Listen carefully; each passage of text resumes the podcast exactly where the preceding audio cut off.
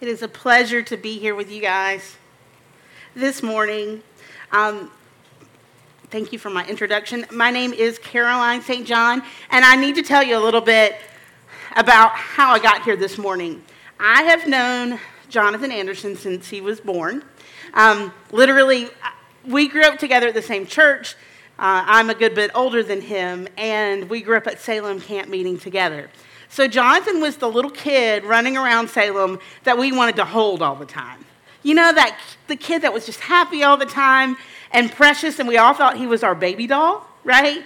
And so I think there was a few years, maybe the first three years of Jonathan's life, that he didn't walk at Salem camp meeting because there was one of us holding him literally. If he was awake, we were carrying our baby doll that we call Jonathan. And so it's been my pleasure to watch Jonathan grow. Um, I knew, like so many others, that there was something really special in store for his future and God would do amazing things with his life. And it is such a blessing to see here today um, that when he was a little baby that we were carrying around, God already knew that this would be his, um, his church family in 2019. So uh, it, it's just beautiful to see all that God has in store. And I don't know who the beautiful little girl was who was dancing and worshiping right here in front. She melted my heart. And um, it made me think, you know, Jonathan was that little kid, and, and look where God has brought him. And there's little ones here today in this church that we don't know what he has in store. So it's just really exciting to see um, life sort of come full circle as, as a am blessed enough to be here this morning. On the screen here is my life verse. So I want to read it to you. Joshua 1 9. Have I not commanded you? Be strong and courageous. Do not be afraid. Do not be discouraged, for the Lord your God will be with you wherever you go. Now, this verse has been a part of my life for a long time. When I was a little girl, probably six, my grandmother gave me a cross stitched picture of this verse for Christmas one year. She took all of our names for my dad, my mom, my brother, and myself, and, and she cross stitched our name and a little picture, and then what our name meant, and then a verse that went with, with our name. I don't know where she found where she found these patterns, but all of us had a picture, and my mom hung them up in our bedrooms. And so Mine said Caroline in pink. And then there was little green flowers and a little girl who was dancing, and it said strong and womanly. And then it said Joshua 1 9, be strong and courageous. Do not tremble or be dismayed, for the Lord your God is with you wherever you go. And that verse hung in my bedroom until I went off to college. And it stayed. It stayed there. Um, I went to Asbury University, and after college, I moved to Los Angeles to teach school. It still hung in my childhood bedroom. And when I, after teaching in LA for a few years, I moved back to Georgia, and I had my first apartment that was just mine. And um, I took that little verse and I hung it, and that, that little picture has just gone with me wherever I have lived as a reminder of that verse and my grandmother and all those things. When I look at that verse, there are two words that, that drive it strength and courage. God told Joshua to be strong and to be courageous. So I have to stop for a moment and, and ask, what do those two words mean? I'm an English teacher, I can't help it. Um, but to me, they've, they've always seemed interchangeable, like synonyms. But if they meant the same thing, God wouldn't have said the same thing twice. So there has to be a, a, difference in the two words. So when I looked up the definitions for strong and courageous, strength and courage, I found that they are two distinctly different meanings. Strength means having the ability to be able to bear a burden the ability to hold something heavy, the ability to withstand under great pressure. So, strength is, is a force that our body gives or our spirit gives against a heavy weight. and then courage. What, is, what does it mean to be courageous? Courage is, is not a physical thing, courage is a mental or a spiritual ability. And to be courageous means to have the mental or the moral ability to venture out, to persevere, to withstand danger, fear, or difficulty. So when we look at the definition of strength and we look at the definition of courage, strength, the ability to hold up under a pressure, and courage, the ability to move out into danger. I realize that you cannot have strength or courage without an outside oppositional force. If you want to become stronger and you're going to go to the gym and lift weights, if you just sat and did this with no weight, nothing to work against, your strength will never increase. Without a burden, we will not become stronger. And courage means that we move out and we move forward, we venture out, even when it's dangerous, even when we have fear, and even when we have difficulty. You are not courageous when the, the water is peaceful. You're just enjoying a nice, calm day. courage only happens when the danger arrives. So, strength and courage come when difficulty and dangers arise. When I was a little girl looking at that picture and thinking about being strong and courageous, I thought about just being awesome, right? If I'm strong and courageous, that just means I'm awesome. I never thought that a challenge had to be present for me to be strong. I never thought that danger had to be present for me to be courageous. And this verse was God giving me a word decades before I knew that I would need it. This verse comes from the book of Joshua. And if you know anything about Joshua, you know that God required great strength and courage from him. Joshua was the, the right hand man, the assistant to Moses. And we know that God called forth Moses to lead the people out of slavery and to lead them into the promised land.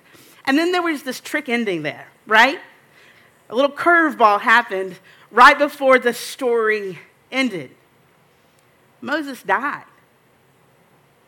They all thought that Moses would be the one to lead the people into the promised land, but Moses died. In fact, when the book of Joshua opens, it starts with after the death of Moses, the servant of the Lord, it came to pass that the Lord spoke to Joshua the son of Nun, Moses' assistant, saying, and the first bit of dialogue where we quote word for word what God said, the first conversation God had in the book of Joshua, this is what God said to Joshua Moses, my servant, is dead. That's not how Joshua thought this was going to work. Moses was supposed to be the one to lead him, lead the people into the promised land. Joshua was just there to help him out, but the story changed. This struggle happened that Joshua was not predicting. And God said to Joshua, Therefore, now therefore, arise to Joshua. You go over to Jordan, you and all the people, to the land which I'm giving to them, to the children of Israel. So Joshua, he said, Joshua, you didn't, you may not have expected Moses to die, but he's dead. Now you're going to be the one to lead my people. He says, For every place that the sole of your foot will tread upon, I have given you, as I said to Moses from the wilderness and, and this Lebanon as far as the great river, the river Euphrates, all the land of the Hittites, and to the great sea, towards the going down of the sun, shall be your territory. No man shall be able to stand before you all the days of your life. As I was with Moses, so I will be with you. I will not leave you or forsake you. Be strong and of good courage, for if the pe- for to the people you shall divide as inheritance the land which I swore to their fathers to give them. Only be strong and very courageous, that you may observe to do according to the law which Moses, my servant, commanded you. Do not turn to the right or to the left, that you may prosper wherever you go. The book of the law shall not depart from your mouth, but you shall meditate on it day and night, that you may observe to do according to all that is written in it. For then you will make um, your way prosperous and you will have good success. And here's verse 9 Have I not commanded you? Be strong and of good courage. Do not, uh, this one says, do not be afraid, do not be discouraged, for the Lord your God will be with you wherever you go. So, in that conversation, God told Joshua the ending. I have already promised you all, the, the, all of this land. It's yours. That's the ending. It is yours. I've already given it to you. You have to, he said, wherever the sole of your foot treads, it's yours. But do you see the responsibility Joshua has? He has to go forth. he has to walk for the sole of his foot to tread there. So God said, if you go forth, if you go into the promised land, it's yours. There's no trick, it's all you. Just go. What God required of Joshua was to be strong and to be courageous. Don't quit. If you won't quit, if you'll just get up and walk, it's yours. Now, that seems way too easy. When I think of strength and courage, I have an image of a boat in my mind. Strength is the part that keeps us floating, right? The actual boat itself. It's what holds us up. Courage is the oars that sail us on that voyage. It's the part that moves us forward. Joshua had to have strength and he had to co- have courage to move into that promised land. Now, my husband is an, an economics teacher. In my mind, I really can't think of anything more boring than majoring in economics in college. But he loves economics like I love books. I mean, he could talk about it all day. I don't get it, but I'm glad that he loves economics because I have no clue how it all works. So, my husband has a way of taking really complicated things and putting it into words that even I can understand about economics. And this is one, one lesson that he taught me. He taught me a term called opportunity cost. And if we have any high school seniors in here that are in economics, you're welcome for this little lesson. Uh, this is what opportunity cost is opportunity cost is the price and the value for what you didn't pick. So it's the value of the opportunity that you miss. So if you have two choices and you pick A, the opportunity cost is the value of B. So let's say that you did your taxes and you were excited because you found out you were going to get $5,000 back. Wouldn't that be awesome? $5,000. So you get your check for $5,000 and you're sitting here and you go, What am I going to do with $5,000? I could put it in the bank and save it.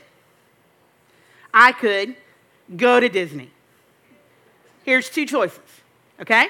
So, what is the opportunity cost for putting my money in the bank and saving it? A week at Disney with my family, making amazing memories. So, it's gonna cost me an amazing trip to Disney if I save the money. If I choose to go to Disney with my family, and go on a trip that costs $5,000, what is the opportunity cost? The opportunity cost is having a nest egg that increased by $5,000 in my savings account. If something terrible happens, that $5,000 will not be there. That's the cost. So the opportunity cost is what you lose by picking something else. Imagine you are a senior in high school and you're getting ready. You're dreaming about going to prom, and two awesome guys ask you to prom. So you think, what do I do? You make a list of pros and cons, and you have to think about the opportunity cost. The opportunity cost of guy A is a date with guy B, right? It's what you give up. So when it comes to Joshua and God saying, I've given you the promised land. You have to step out, and where the soles of your feet go, it's yours. You just have to be strong and courageous. What is Joshua's opportunity cost for choosing strength and courage? The opportunity cost of strength and courage is weakness and fear. I can choose strength and courage. I can choose weakness and fear. I do not get to determine the outcome. God is driving my path. I get to choose strength and courage, or I can choose weakness and fear. Sounds like a no brainer, right? Who wants weakness and fear when you can have strength and courage? God's giving it to you. What you have to do is this take a step. In August of 2010, I was as busy as anyone you'll ever meet. I'm teaching school. You know how August is for teachers. It's blazing hot outside, and I was doing aerobics four or five days a week because I've got everything going right. I'm checking everything off my list of things to do right. I got really tired. I got really, really tired, like so tired that when I walked in my house from my bedroom to my living room, I had to lay down in the hallway in between. When I got up to take a shower to get ready for work, I had to lay down in the shower. I was so tired. And I was thinking, it's just too hot in Georgia. I need to drink more water. That's the problem, right? Well, I kept getting more and more tired. After about a week, I went to the doctor and I had this dry cough, right? And I told the doctor, I've got this cough. I'm super tired. Like, I have more energy than one person should, and I can't wake up. I can like hear my heart beating in my ears, and it's so loud it like wakes me up in the night. It's these really strange symptoms. And the doctor said, Let me run some tests. Labs looked normal on a Tuesday, but I felt so bad that I went back to the doctor on a Wednesday and a Thursday and a Friday and I'd been sick for only about a week and a half. But on that Friday, I was so sick that my mom told me I slept 23 of 24 hours. It's not normal. So on Saturday, it was opening day for Georgia. My dad, my brother, and my then boyfriend, now husband, were at the Georgia game. My mom said, You know what? Let's just go to Emory. And if we go to the emergency room at Emory, they'll figure out whatever's going on. And I literally said to her, Well, I need to get my nails filled in before we go. So can I get a fill in and then we'll go to Emory? That's where I was. And she said, When we come back this afternoon, we'll get your nails done then. So that's where my mom was.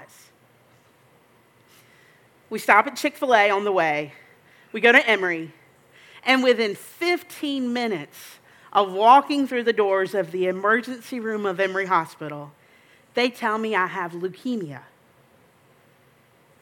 My mom says, You're lying. She doesn't have leukemia. But I knew in my body that what I was feeling was so not right that that's exactly what it was. And I didn't leave Emory for a month. I didn't know to pack bags. I didn't know what was coming literally that very afternoon. So, in a week and a half, I went from exercising four days a week and working way more than I should to dropping everything and making Emory my home. That was a Saturday. On Sunday, they did a bone marrow biopsy, and Sunday afternoon, they told me that I had acute lymphocytic leukemia. Acute just meaning rapid onset, it comes on super fast. And so I sat there in that hospital room with my mom and my dad and my boyfriend, who is now my husband, and my doctor, his name was Dr. Mac- his name is Dr. McLemore. He said, There's some things you need to know. He said, Let's talk numbers. And I said, I don't want to talk numbers. I know that I'm going to be okay. And he said, I legally have to tell you numbers. So I said, Okay. And I, hmm, I hummed. So I couldn't hear. I didn't want to hear percentages because I knew I would be okay. But then he said, I need to tell you that this chemo you're going to take, it's the most intense chemo that anybody gets with cancer because it's got to kill your blood cells. And he said, that chemo, it, has got a lot of side effects. And the number one side effect that I want you to know about now is 34 years old. The number one side effect is it's going to be tremendously, he said it three times, tremendously, tremendously difficult for you to ever have kids. And I said, I'm okay with that. I looked to my boyfriend I said, Are you okay with this? Because this is your life too. We were talking about getting engaged. And he said, I'm okay with that because I knew I had an opportunity cost here. Chemo, no babies. No chemo. I wouldn't live. In fact, my Dr. McLemore, I asked him, How long do I have if I wouldn't have come into the hospital today? If I would have just gotten the fill in. And he said, You would have had seven to nine days. Chemo babies, or chemo no babies, or no chemo, and I would die. What was my opportunity cost? It's a no brainer. So the next day, they put it in the PICC line, and on Tuesday, they started chemo. On Monday, my, my boyfriend went to my house because I didn't pack any clothes, right? And I was going to be there for a month. So he just took out my pajama drawer, dumped it in his suitcase, and came back to Emory. I needed more than pajamas. Don't send your husband to pack for you if you have to be at the hospital for a month. Send your friend. It, send your friend. Anyway, the nurse told Robert when you go and pack for her, bring things from her house that will make it look like home because it starts to mess with your head to be in the stale hospital room for that long. So Robert went and took things off the wall. put it in my suitcase, and came. It was the best move ever. We had gone to Paris, and there was a painting that I had bought outside of the Louvre, and it hung right in front of me. And beside it, there was this little picture that my grandmother had cross stitched me when I was a little girl, and it said, Be strong and courageous. Do not tremble or be afraid, for the Lord your God is with you wherever you go. And it hung literally, when I opened my eyes, it was right there. The room was covered with pictures that of people that I loved, artwork that I loved, and letters from students all over the room. I was there for a month, home for three weeks, back for a week for six months. I had to go through a lot that was really, really not fun. But my opportunity cost was quit. Don't quit. One of the things I had to do was get chemo on my brain, and they do that through spinal taps, and you have to do like 16 of them. And the first four, I didn't know that there's like a little lilt in my lumbar, and it made them last like two hours apiece. It was torturous. And so I couldn't move because I was worried about all the side effects that happened, and, and it was this horrible, torturous time. So the first one happened, and I was like, it's a fluke. And then the next one happened, and the next one happened. And I was so afraid of that next one that I thought, I can't face it again. I said, God, I don't know if I can have one more. And Dr. McLemore said, if you quit, if you quit, this is what happens. Your body has this amazing thing called the brain blood block, and there's a chemical that your brain secretes, and it's so strong that it keeps chemo that's literally going through your bloodstream from penetrating your brain. Isn't that amazing? And he said, what happens is that one little leukemia cell, it hides in your spinal fluid in your brain, and that's how it comes back. He said, if we don't do these treatments, that's how it comes back. Chemo, no chemo. Strong, weak. Brave, fearful. I couldn't heal my body. I couldn't like snap my fingers and wish it. Only God can heal our bodies. My job was to st- show up and stay there. My job was to not quit. So I would sit through those spinals and I would read that verse and I would make my husband read it out loud. Robert, read it out loud. Be strong and courageous.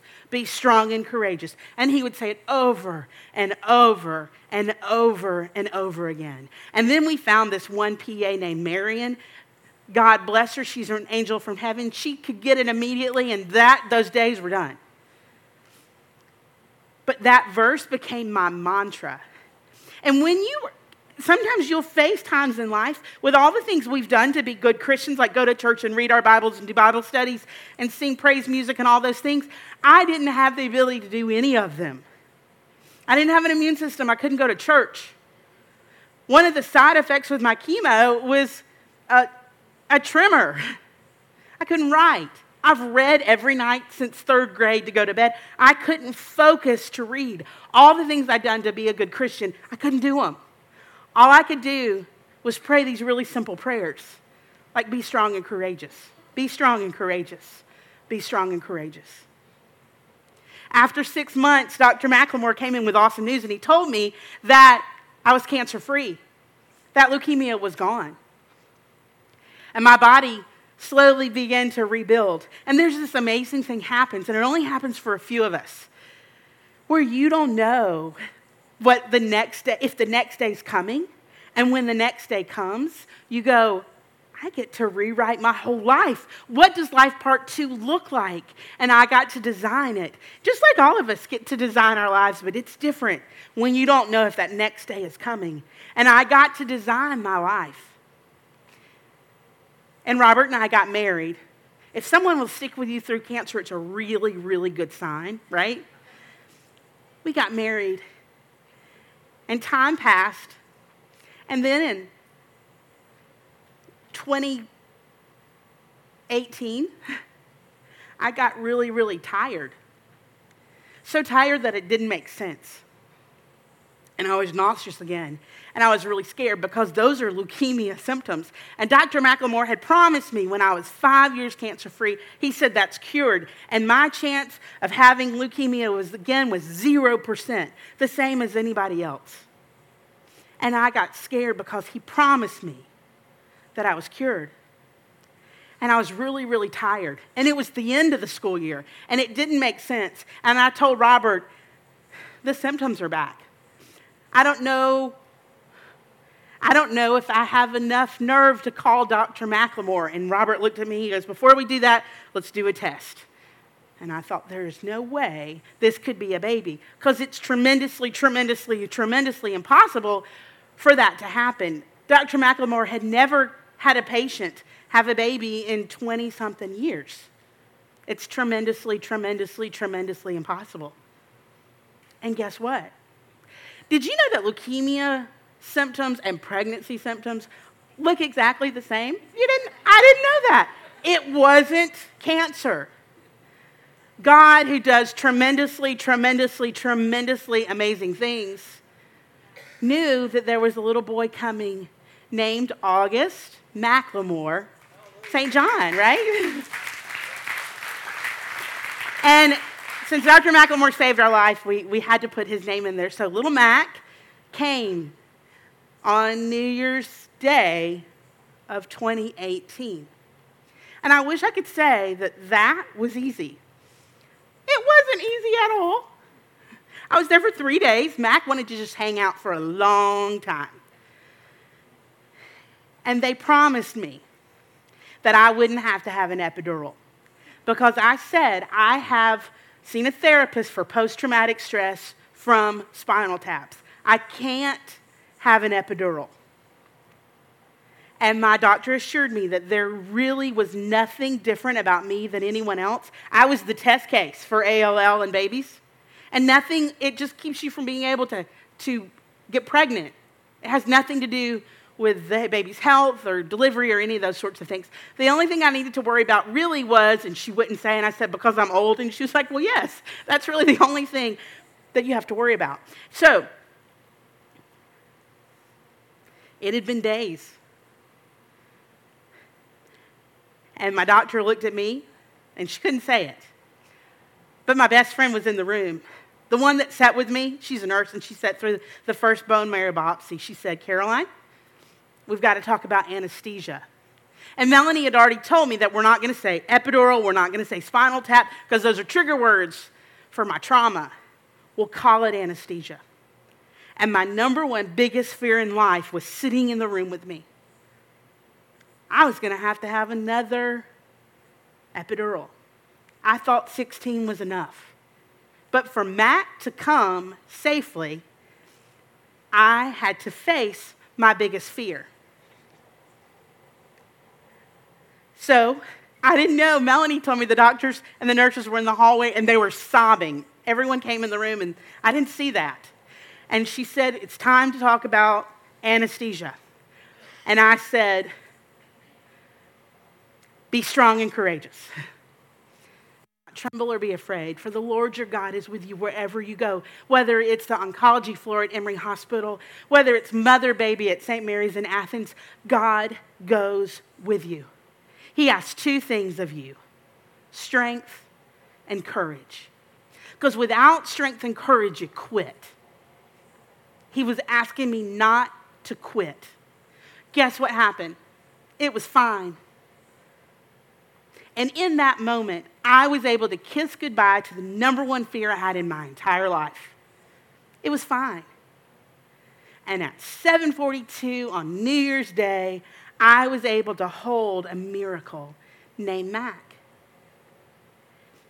The next day, a nurse came in the room. She was young, like 22. She had this really cool headband. I don't remember her name, I remember the headband and she had Mac with her, and she came in and she said to me, This is your little boy? And I said, Yes. And she said, There's something really special about him. And I was like, Well, you don't know the half of it. And she says, God wants me to speak a blessing over him. Are you okay if I speak a blessing over him? And I said, Of course. So my husband came over, he held my hand. I held Mac. She put her hand on Mac's head and she said this. And you know when those people pray and they're not closing their eyes and praying and talking to God, but they're talking like they're having a conversation with God, like God is right there, right there with you? That's how this girl prayed. And she said, God, you want me to speak two words over this little boy. And those two words are, are you ready? Strength and courage. And I began to sob. And she said, Little boy, you're going to need strength and courage for your life because God has something really beautiful in store. And I don't know what it is, but I know one thing. He wanted me to tell you there are two blessings coming for you. And those blessings are strength and courage. And when that little girl with the pretty headband left the room, I looked at my husband and he just started laughing. Because what could you say? I told that girl, you hear the voice of God. Don't ever stop listening. She heard God. And then I told her our story. And in that moment, I realized that Joshua 1 9, I thought that that verse was really only for two people in the whole history of the universe. I thought it was for Joshua and I thought it was for me. You know what I found out? it's for Joshua, it's for me, and it's for Mac. And it's for you. And it's for you, and it's for you, and it's for you. Be strong and courageous. Do not tremble or be afraid, for the Lord your God is with you wherever you go. He writes the ending. He asks one thing of you, and that's to step forth. Would you close your eyes and pray with me? Now, I'm a teacher, and this is a prayer where you have to do what I say because people have to do what teachers say. So, if everybody would take their hands Put them in front of you with your palms facing down. Now, this is a symbol. Your hands are a physical representation of your heart. Our palms are open because if we were holding something in them, like a ping pong ball or a golf ball, if we open our hands, it would fall out.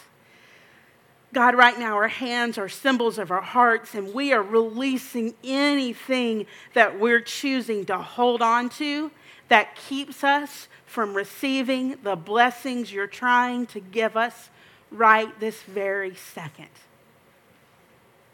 We'll take a moment and listen to your voice. We want to hear the things that you want us to let go of. And now we turn our hands over. Now sit with your palms facing, facing towards the ceiling. Our hands are symbols of our hearts now. And our hands right now, God, if you wanted to, to pour out a blessing from heaven, our hands could catch them because they're empty and they're open and they're facing skyward. God, we listen to you right now. What is it? What blessing is it that you want to give us right now? Is it healing? Is it peace? Is it strength and courage? Lord, our, our hearts, our minds, our bodies, our, our families, and our church is open to you to receive the blessing that you want to pour out.